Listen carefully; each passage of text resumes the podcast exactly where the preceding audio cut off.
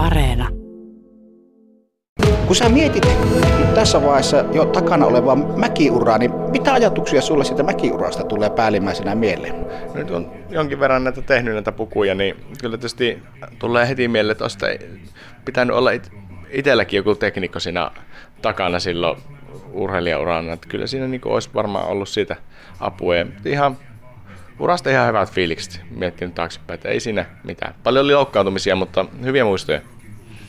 Kun sä panostit aikoinaan täysillä urheiluun, niin onko miettinyt, että jäikö jotain kokematta elämättä? Rajoittiko se sun elämää niinä vuosina, kun piti yrittää pysyä ja pysyttiinkin huipulla?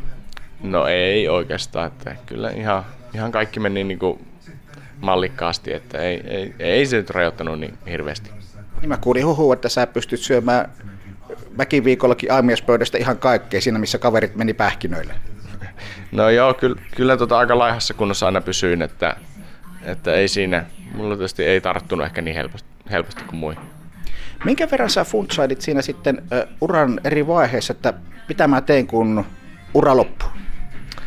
No vähemmän sitä siinä vaiheessa, sitä vaan elää sitä niin, niin tiivisti sitä urheilijaelämää, että tavallaan vähemmin tulee mietittyä sitten uran jälkeistä aikaa. Missä vaiheessa rupesit kelailemaan, että mitä pitäisi tehdä? No varmaan siinä vaiheessa, kun rupesi tuntumaan sille, että ei enää ehkä tuonne maailmanhuipulle ole mahdollisuuksia, että oli niin paljon ollut niitä loukkaantumisia, että rupesi tuntumaan, että nyt se vähän niin kuin rupeaa rajoittaa oikeasti tätä minun tekemistä niin paljon, että ei enää ole mahdollisuuksia sinne. Sitten tuli niitä ajatuksia, että aha, aha, mitä seuraavaksi? Annetaanko sun mielestä urheilijoille tarpeeksi jeesiä, kun he joutuu jossain vaiheessa tekemään ratkaisuja, että mitä tehdä uran jälkeen, niin ollaanko siinä miten yksin vai tuleeko opastusta? No, kyllä kai Suomessa ollaan aika yksin siinä, että ainakin minun mielestä ei mul, minun ainakaan ottanut kukaan yhteyttä silloin sen jälkeen, kun sitten ruvet, ruvettiin lopettelemaan. Että kyllä mä veikkaan, että Suomessa ollaan siinäkin vähän jäljessä. No mutta nyt me ollaan pukupöytien ääressä. Minkälainen ompelumies sä olit nuorempana?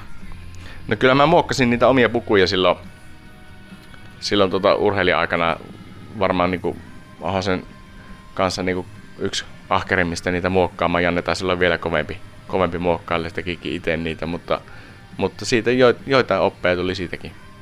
No mutta kun sä ensimmäisen kerran rupesit ompelemaan, katsomaan niitä virityksiä siihen pukuun, niin oliko se ompeleminen sulle miten tuttua?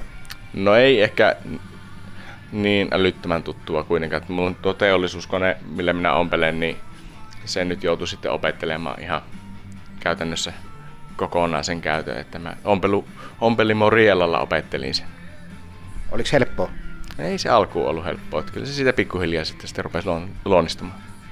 No missä vaiheessa homma alkoi muuttua ammatillisemmaksi? Ompeleminen. No, no varmaan siinä joku vajaa vuosi kesti ennen kuin se niin kuin, rupesi hallihtamaan ton, niin kuin kunnolla ton koneen. Että, ja vähän niin kuin, oppimaan sitä kaavan pyörittelyä ja miten ne, missä järjestyksessä sitä ommelleen. Kyllä sai vähän semmoista, sanotaan, että semmoista niin kuin, nopeammassa tahissa oppi kuitenkin, kun oli noita hyviä, hyviä neuvonantajia. No, onko niitä erilaisia kaavoja vai tuleeko kaikki mäkipuut samalla kaavalla? Kyllä niissä pystyy pyörittelemään sitä. Onhan siinä ne, ne niin käsifissin mitta ja jala, jalkamitta, mutta kyllä siinä on, on siinä kaavoituksessa mahdollisuuksia. Kun sä rupeat tekemään pukua, niin mistä se oikein lähtee ja minkälainen se prosessi on?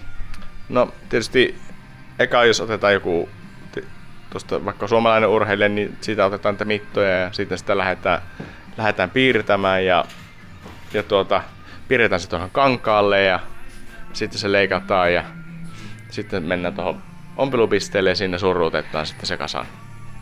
Minkälainen se on niin kuin ajankäytöllisesti kokonaisuus?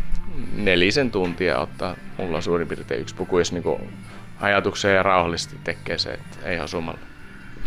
Sä oot siirtynyt kiinalaisten hovipukijaksi, niinkö? Mä oon kiinalaisten hovipukija, että siellä on meillä 20 urheilijaa, jotka minä puvustan.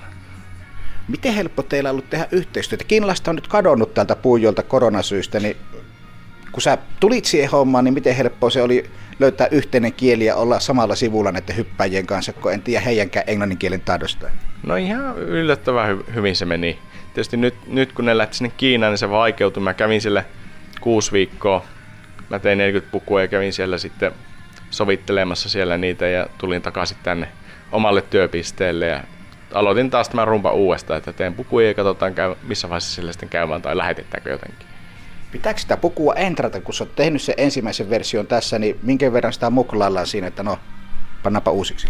No kyllä sitä jonkin verran moklaillaan vielä, että mm, sitä kun käytetään päällä ja sitten mekin aika paljon oltiin kiinni tuulitunnelissa, niin sitä niin kuin, siellä näkee hyvin, että miten se niin kuin, täyttyy, minkälaiset muodot, mistä sitä voisi vielä parantaa. Kyllä sitä joutuu jonkin verran vielä virittää sittenkin. No mikä on viimeisin kikka, mikä on keksitty mäkihyppypukkujen suhteen, mikä edesauttaisi hyppääjää suorituksessa? No kyllähän niin kuin nyt, jos niin kuin maailman, maailman parhaita kahtoon, kun ne istuu siinä puomilla, niin siinä huomaa siinä eessä semmoisen, niin kuin, myös sanotaan kukoksi, tai siihen, siihen jää semmoinen niin kuin, tötterö siihen. Pullistuma? Pullistuma, niin, niin tota, se, se niin kuin, tavallaan siihen niin kuin kasataan sitä materiaalia aika paljon. Ja sitten kun urheilija lähtee ponnistaa ja lähtee lentämään, niin se, se materiaali kuitenkin levittäytyy siihen. Niin kuin, se ei olekaan enää sitten se, se on ihan, ihan suora ja se laskeutuu alaspäin sitten se haara. Että kyllä siinä niin kuin, sillä ekstra materiaalilla saadaan vielä sitä niin kuin laskeutumaan aika paljon. Mietitään varmaan, niin kuin siellä on näillä isoilla mailla monta kaveria, jotka miettii, että mitenkä, niin kuin, mitenkä pystytään vähän niin kuin kiertämään sääntöjä. Ketä teitä on? Sinä ja Ahon, jotka mietitte Suomessa? Me mietitään täällä.